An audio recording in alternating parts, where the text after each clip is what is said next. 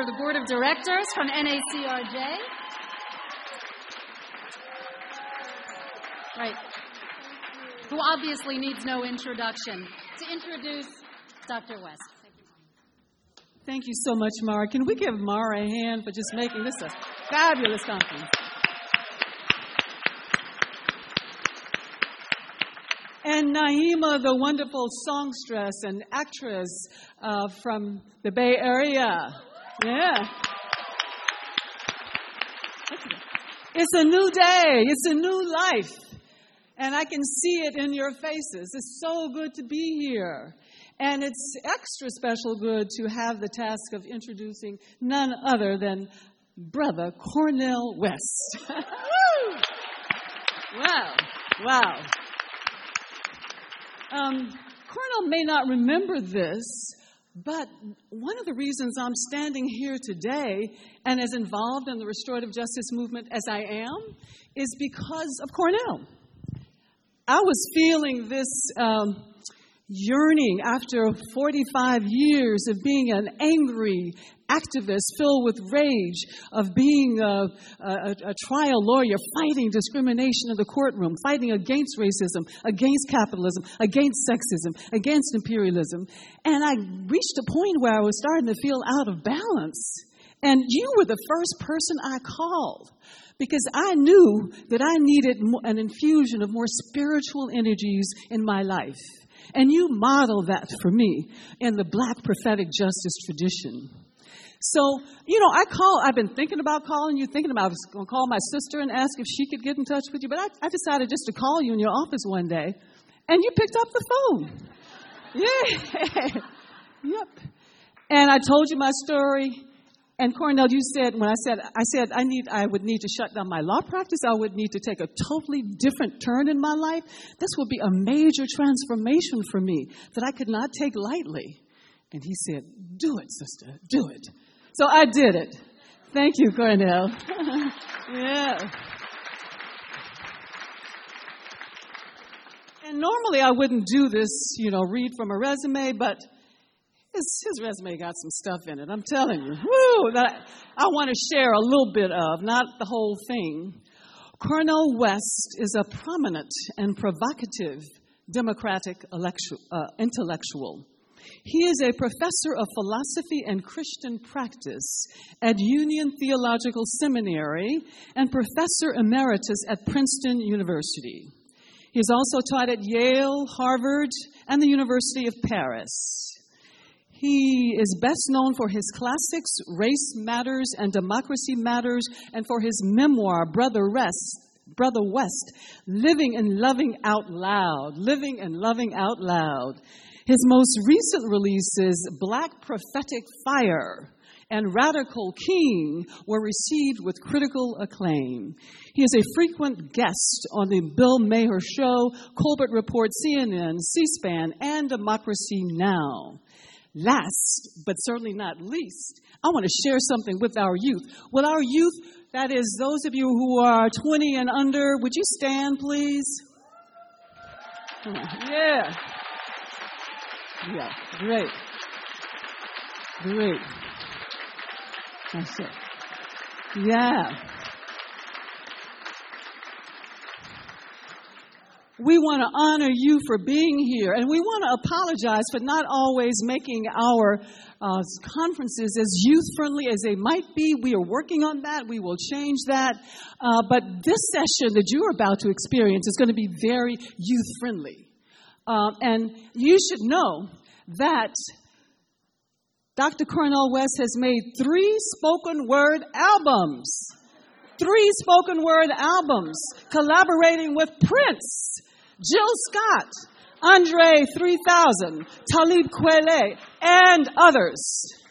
So please welcome this amazing man spirit to the podium. Yay!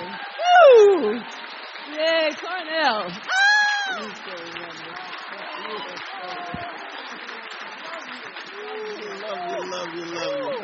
Look out now, he gonna tear it up. Oh, no, we love Fania Davis. Our dear sister, give it up for our dear sister Fania Davis. Professor Dr. Fania Davis. Oh Lord. What a blessing it is for me to be here. And it is true that uh, when any of the Davises call, I come running.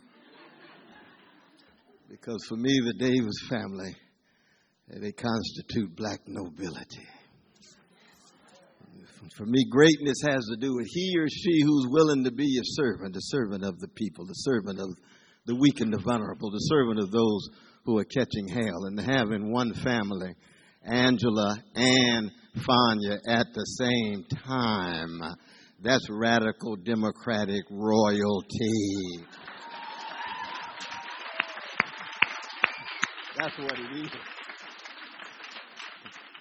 And that's like Aretha and Carolyn Franklin in the same family. Uh, Sheila and Wanda Hutchinson in the emotions in the same family. It's almost cosmic unfairness when you have that kind of unbelievable intelligence, imagination, dedication, willingness to live, but also a willingness to die for justice, which means justice is not some abstract thing. It's a force that sits at the very center of who they are. It's an existential process. It's a social process. It is an historical process. I want to salute my new friend and brother Michael Gilbert for his magnificent leadership. Give it up. Give it up for I do. Wherever he is, though. I want to salute my new friend and sister, Myra Schiff. Thank you so very much for your work so. And I want to accent the degree to which my dear brother Mark Thaler has been such a magnificent presence. I don't know whether he's here or not, but let's give it up for Brother Mark. Give it up for Brother Mark.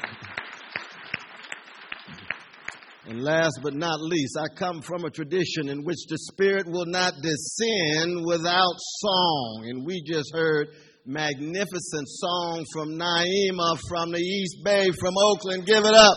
Our dear sister Naima. And of course, you all recognize that name, Naima. You can't hear that name and not think of the greatest artist of the 20th century, John Coltrane's Love Supreme. And they were the dynamic duo of John and Naima Coltrane, and then it was John and Alice Coltrane. And of course, to invoke John Coltrane is to remind us of how we started this morning we started with the drums. Those drums were banned when Africans were brought over on slave ships, 244 years of white supremacist slavery. Why were those drums banned? Not just because they had modes of communication that might ena- enable and empower each other, but they were banned because they had something to do with the preciousness of black humanity. And if somehow you can do away with those drums. Maybe you can convince these dignified people that they're less beautiful and less moral and less intelligent. That's the vicious legacy of white supremacy. But what did black folk do?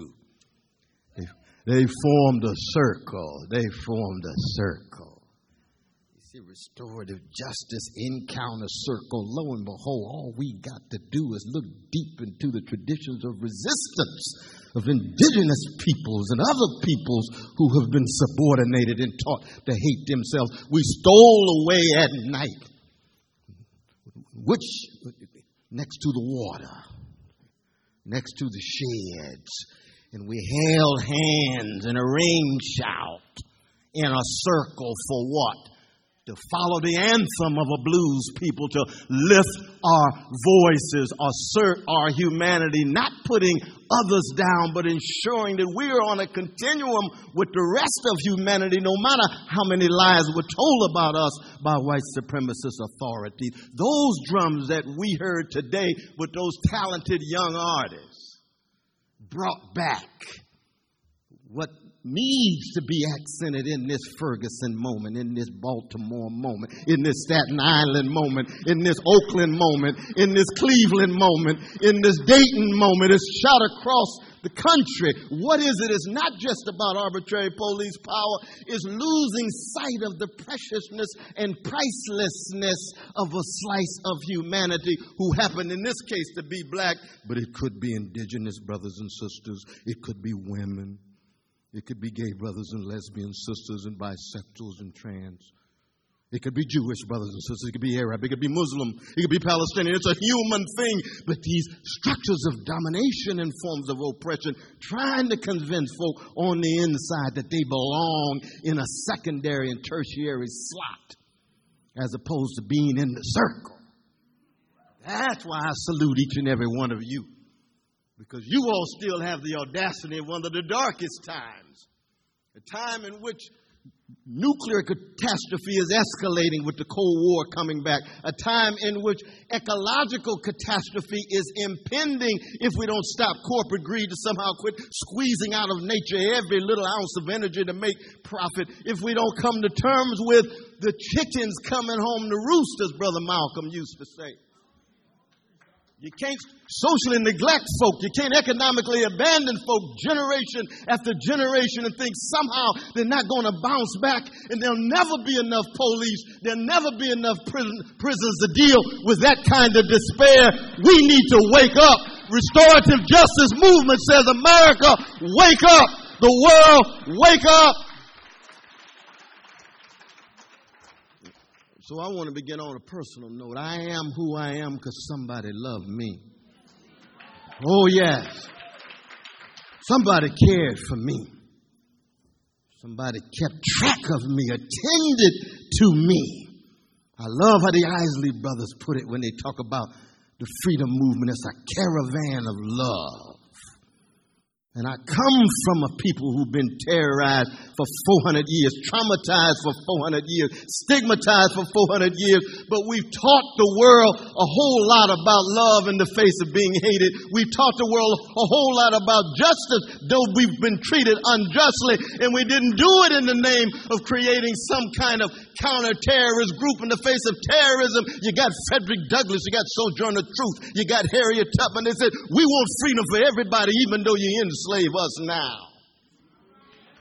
Ida B. Wells Barnett in the face of American terrorism, Jim and Jane Crow every two and a half days for 50 years. There was some black man or woman or child hanging from some tree. That strange fruit, some southern trees bear that the great Billie Holiday from Baltimore City sang about in the Jewish brother Mary Poe writing the lyrics. What you got to say, Ida? You got a bounty on your head. Oh, I come from a people who believes in restorative justice to the degree to which we don't want to terrorize others. No. We just want freedom for everybody. But it's going to begin on the chocolate side of town.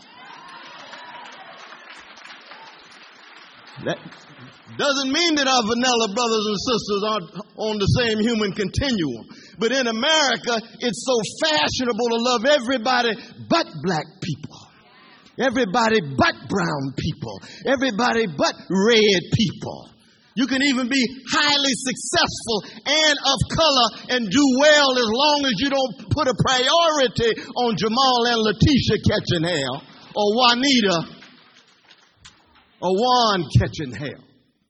That's the degree to which the vicious legacy of white supremacy still generates forms of denial and evasion and avoidance. And what does it do?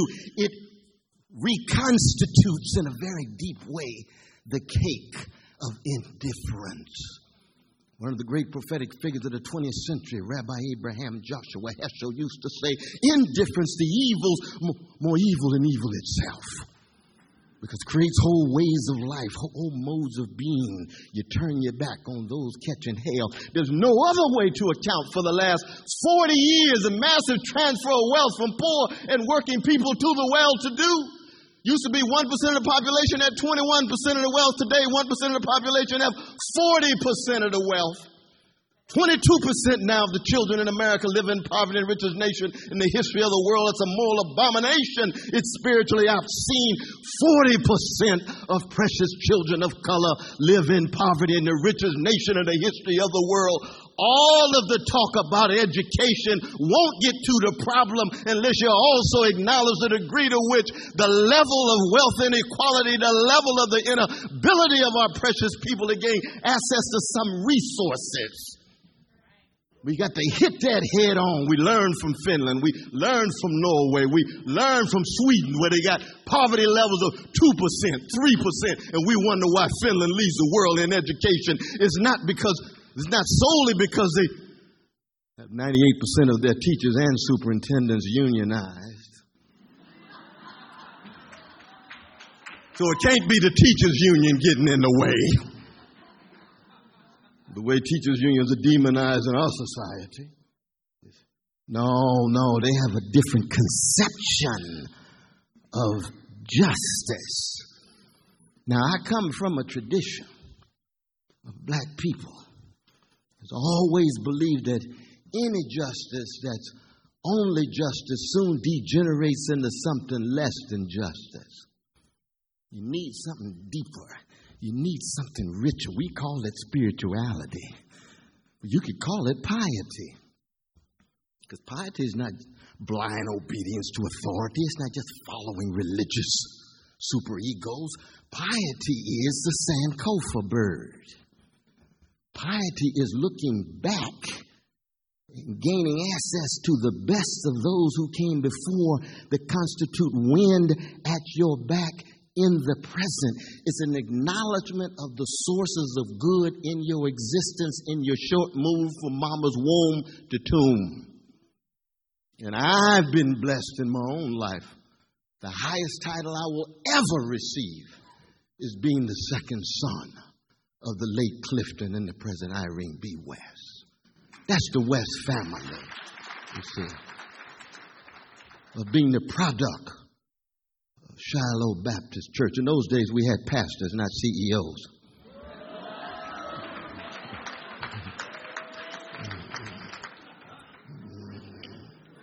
That's very important. We had servants of the people. We had prison ministries, not just huge building funds.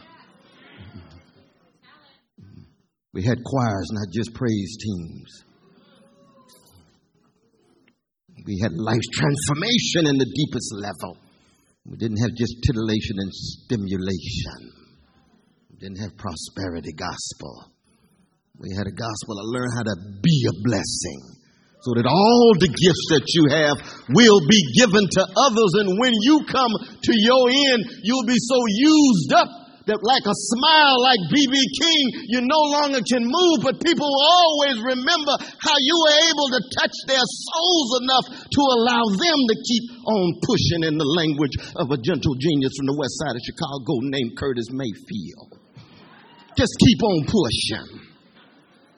So it's not a matter of having hope, be a hope.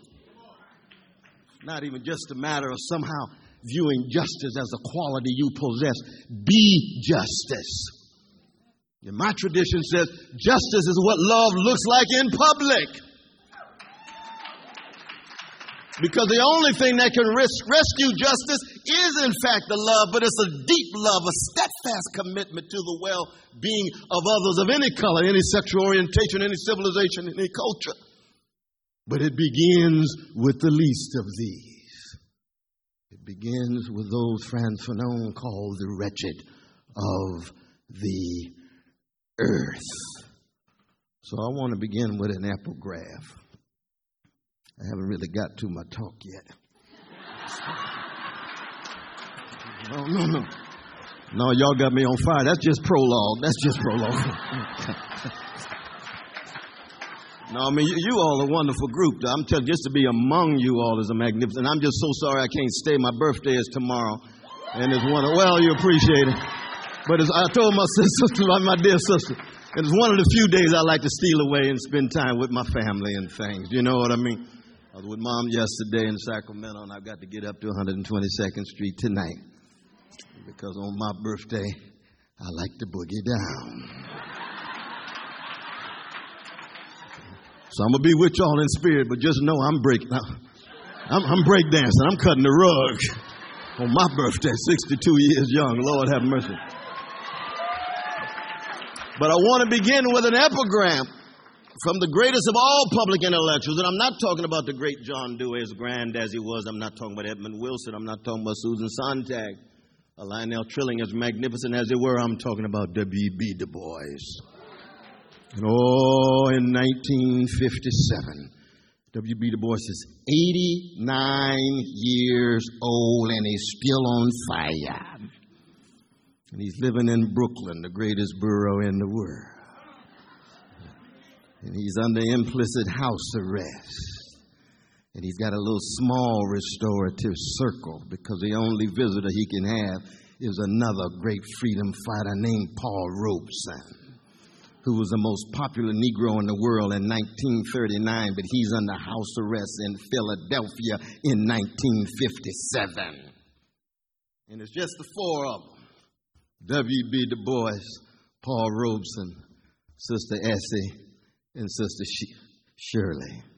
The two wise, towering figures in their own right. I was blessed actually to study with Shirley Graham Du Bois, who was the second wife of the great Du Bois when she taught at Harvard in 1971. My God, she was magnificent.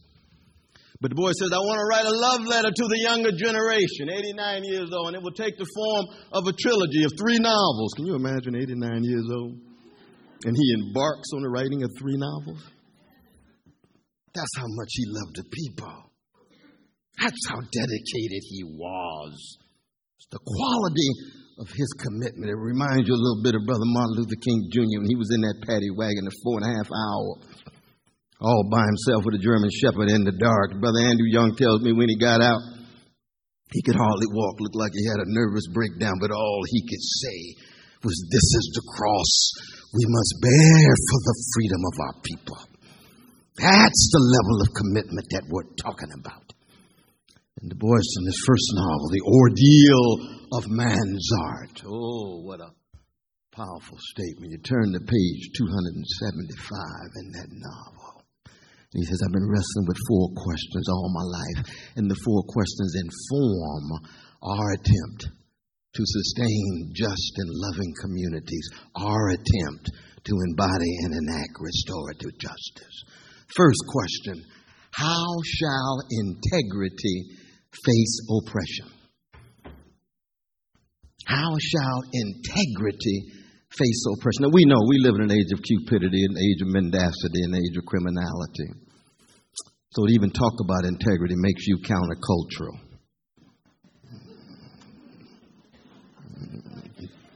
That's what's so fascinating about this group. You know, we, we can form our circle and say, you know, integrity still has gravitas. You gotta be kidding. What's the payoff? Because that's the kind of human being I choose to be. Because I'm willing to raise the question. We all are willing to raise the question. What does it really mean to be human? Our English word human derives from the Latin humando, and humando means what? Burying and burial. That we're beings toward death. And the paradox of life is what? Learning how to die in order to learn how to live before you physically die. And restorative justice, in so many ways, is a matter of trying to convince us to engage in forms of death, or we give up certain assumptions and presuppositions, we give up certain prejudice and prejudgments. Anytime you give it up, turn it loose, the way James Brown talked about it. You give up that dogma, give up that prejudice, give up that presupposition. You are in the process of being reborn. In the process of growing, you're in the process of developing. But we live in American civilization that is fearful of death. That's why you can turn the U.S. Constitution. There's no reference to social death, which is white supremacist slavery. How are you going to have a Constitution inaugurating your experiment and no acknowledgement of a fundamental precondition of your democracy. 22% of the inhabitants of the 13 colonies are enslaved, generating the wealth which is the precondition of your democracy. And what do you say about precious indigenous peoples whose land you already have dispossessed? That's denial. Denial of social death.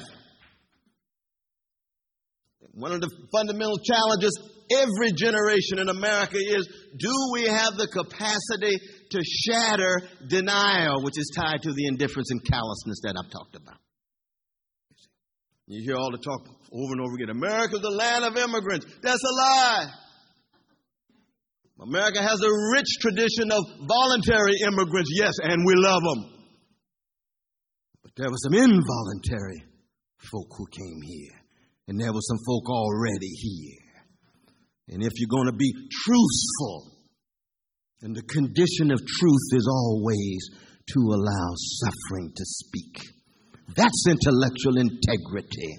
If you're really concerned about a quest for truth when it comes to the human condition, then you're going to have to affirm the, the anthem of the blues people. You're going to have to allow every voice to be lifted. And it can't be selectively highlighting the echoes that reinforce your interests. You got to allow for the voices to be raised as a challenge that do unsettle, that do unhouse, that do unnerve us. I love the presentation, my dear brother Dominique. Give it up for brother Dominique again. He did a wonderful job.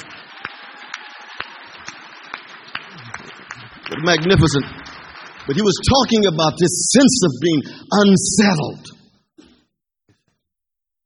It takes me back in so many ways to my own tradition that I had decided when I was 11 years old that when it came to issues of integrity, I want to be true to the voices of a Hathaway or Nina Simone a David Ruffin, a Sarah Vaughan. Why? Because in their sound, in the horn of a Coltrane, the piano playing of a Mary Lou Williams, they constitute a circle in which they can raise the voices, and black people could be free in the music, even if it couldn't be translated into structures and institutions. And that music would constitute a way in which we would be sustained in the face of catastrophe, but in responding to catastrophe, we would have the unbelievable courage of Emmett Till's mother when she stepped to the lantern after her baby had been terrorized by cowardly white supremacists, cowardly American terrorists. Miss Till, what you got to say to the world? Your only baby has been fetched from the Tallahatchie River. You kept the casket open in Robert's Temple Church of God in Christ in Chicago in August of 1955, three months before another freedom fighter named Rosa Parks sat down on a bus in order to stand up for freedom. Miss Till, what you got to say? She stepped to the lectern with tears on her face, and what did she tell the world? I don't have a minute to hate. I will pursue justice for the rest of my life. How do you say it, Miss Till? What kind of strength do you have? What kind of spiritual fortitude allows you to stand there with such grace and dignity, look down and see your child and still not hate? Oh my God, what a message for the world. We're not just talking about the best of black people. We're not just talking about the best of America. We're talking about the best of the human spirit. That's what restorative justice is about. That's where you really test it. And that's the blues. Because the blues is a narrative of catastrophe, lyrically expressed, but in the face of catastrophe, you still keep a love and a smile. We just lost the king of the blues, B.B. King. You all know his song, Nobody Loves Me But My Mom, and she might be jiving too. And that's the B side of the thrill is gone. That's catastrophe. Strange fruit. Catastrophe.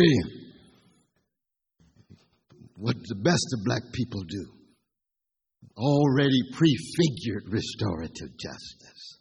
Already constituted circles that your hope is not unbroken. That's what Miss the sister from Chicago, what's her name? Staples, uh, uh, uh, Mavis. That's That's what she's talking about. The unbroken circle. Meaning what? Not that people won't betray you, not that human beings are not fallible, but they will aspire to an answer to Boyce's first question. How shall integrity face oppression? And of course, the flip side is echoes of Emmett Till. She would rather be defeated momentarily and lose at the moment than win just to be like the gangsters who gangsterize her baby. That's a spiritual question. That's a moral question. That's a choice of wanting to be in the world in a certain kind of way, not just to be a overnight winner. And in the cultural superficial spectrum, it's superficial uh uh, uh, uh, uh, spectacle in the United States. It's very much all about winning. And this is the challenge of our younger generation. Because we've told the younger generation for the last 40 years that people struggled for justice, gave up everything, blood, sweat, and tears, just to produce successful folk.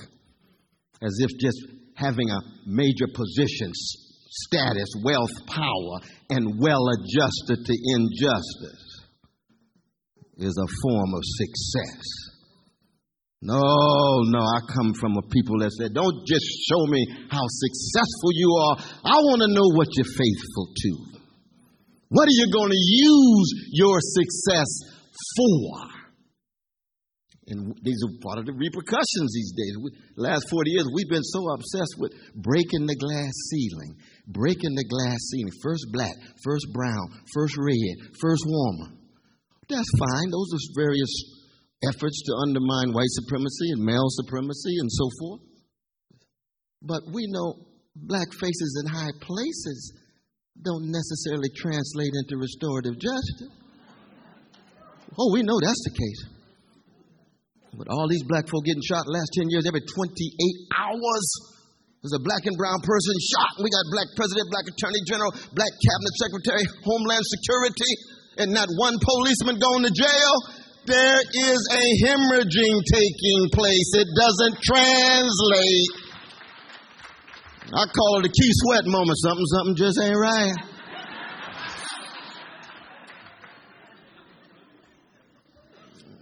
It's not a matter of trashing black elected officials. It's a matter of keeping track of the structures and the institutions. And those structures and institutions are not just in the political and the economic sphere, they're in the cultural, the individual, and the spiritual sphere. Decrepit education generating too many soul murders every day.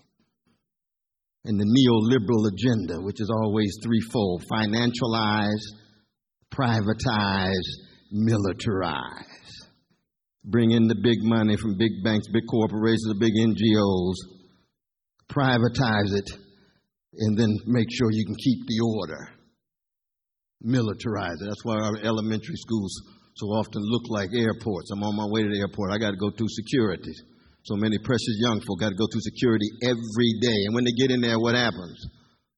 We know rich kids get taught and poor kids get tested. And those schools don't have arts programs. So we wonder why so many of our young folk can make a million dollars and still not be able to sing in tune. Carmen McRae turns over in her grave. Nat King Cole, Johnny Hartman turns over in their grave. They sang in pitch. Not just for the money, because they were imitating somebody else who did and they wanted to ascend to their level. You see. That's why so many of our precious young folk, I spend a lot of time in the studios with hip hop artists, and I tell them up front, look, I'm old school. I'm deep, deeply old school. See, Luther Vandross was an original. But we have a culture where young folk are taught to be copies. You see? So that conformity trumps courage. And the only risk you take is for the next career move, not for the cause. And so even the freedom movements itself just become commercials or advertisements. Or what is what's the language these days? A brand. Somebody told me the other day, Brother West, what's your brand? I ain't got no brand.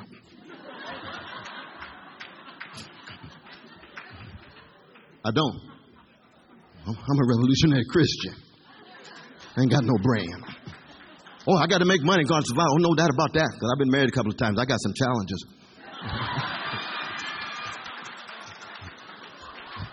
so, so most of the money not for me. That's all right. That's all right. I love my family, all of them. But it ain't a brand. And once the money determines what you say, once the money determines what you can do, you already bought off. That's called venality. The boys call for integrity. That's what I love about you all. You all still have the audacity to aspire to integrity.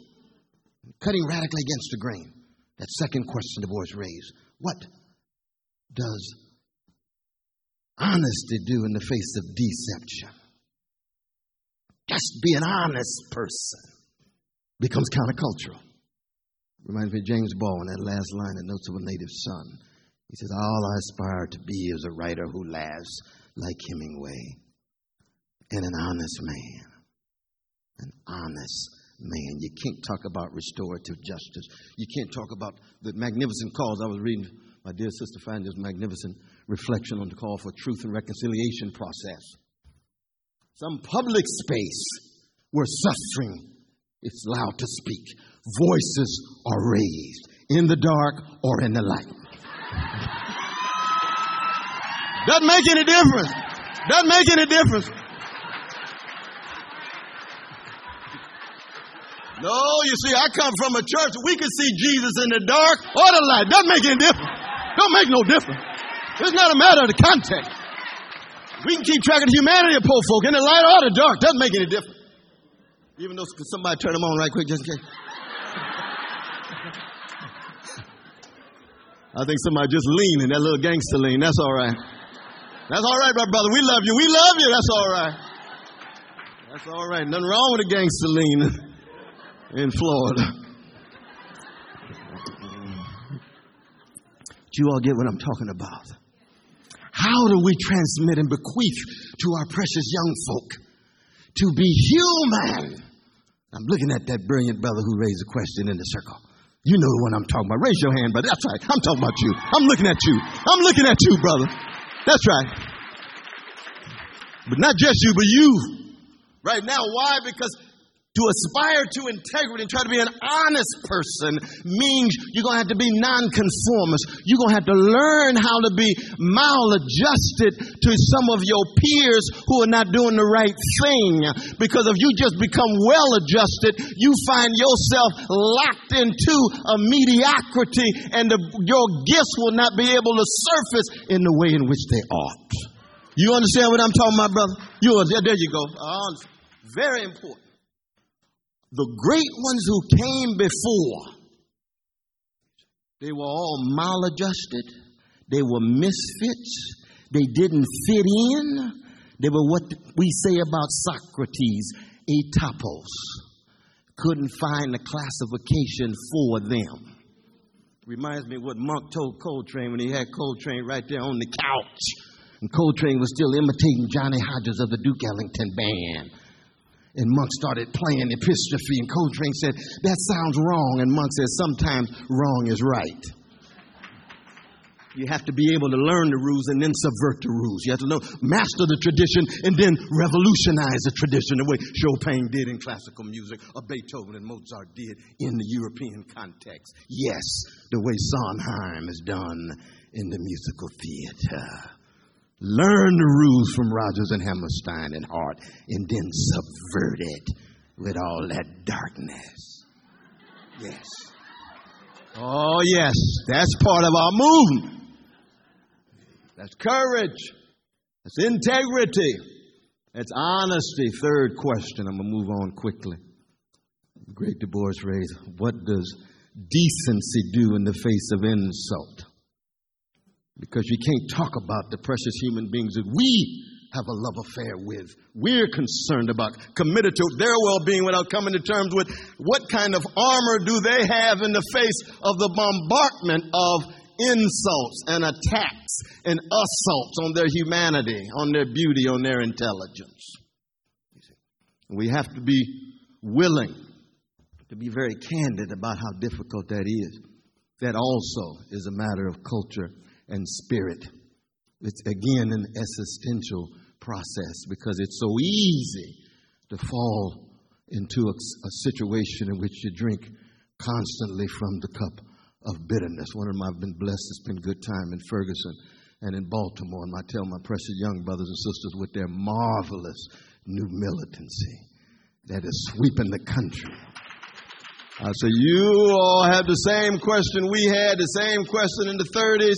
How do you channel your rage through love and justice rather than hatred and revenge? That's the fundamental question. It's a difficult one. Loving the people, not just the people who look like you. And I'm a Christian, so I love my enemies. Now, don't try that one on your own. Need a lot of grace for that. I know I got some folk in, in here from Trinity, so they know what I'm talking about. But there's nothing wrong with being a love warrior. Reminds me of Carl Rowan called Brother Martin and said, Martin, you're committing suicide by coming out against the war. You know that 72% of Americans disapprove of you, and 55% of black people disapprove of your critique of the American empire. What did Martin say? He said, Anybody who aspires to be a good man never has enough enemies. Brother Carl Rowan didn't know what to do about that one. Steal away and had another cognac. Martin wasn't perfect. We're not talking about perfection. He wasn't pure. We're not talking about purity. We're talking about humanity. But there's something called courage to aspire to integrity and honesty and, and decency. The last question of Du Bois how does virtue meet brute force? Oh, that's the difficult one. That's the most difficult one because it's so easy in some ways to talk about justice, but lo and behold, when the FBI shows up at your house, when the CIA starts lying on you, when they attack you, your family, and your livelihood, then the question becomes are you still willing to stay on the love train? The love of justice, of neighbor. How much are you willing to sacrifice? Are you willing to sacrifice your popularity for integrity? Are you willing to pay for some the ultimate price. And I do believe that we're living in a moment where there's a possibility of shifting from social motion and social momentum to a social movement. We're not yet at a social movement, but we're headed there. America doesn't experience that, but every 30 or 40 years, you have that kind of democratic awakening where people are concerned about public interest and common good, concerned about something bigger than just their own narcissistic egos or their own tribalistic constituencies. And of course, these days we have to be global. We should have been global from the very beginning. From the very beginning, with the global capitalist economy. And the TPP, our dear president, trying to fast track the TPP to reshape the world in the image of corporate interest, with no transparency, hardly at all. And got the nerve to have Martin Luther King Jr. looking at him every day in the Oval Office. That burns me up. That makes me upset. Well, Brother West, you got to be light on the president. Don't be coming down the president all the time. I love the brother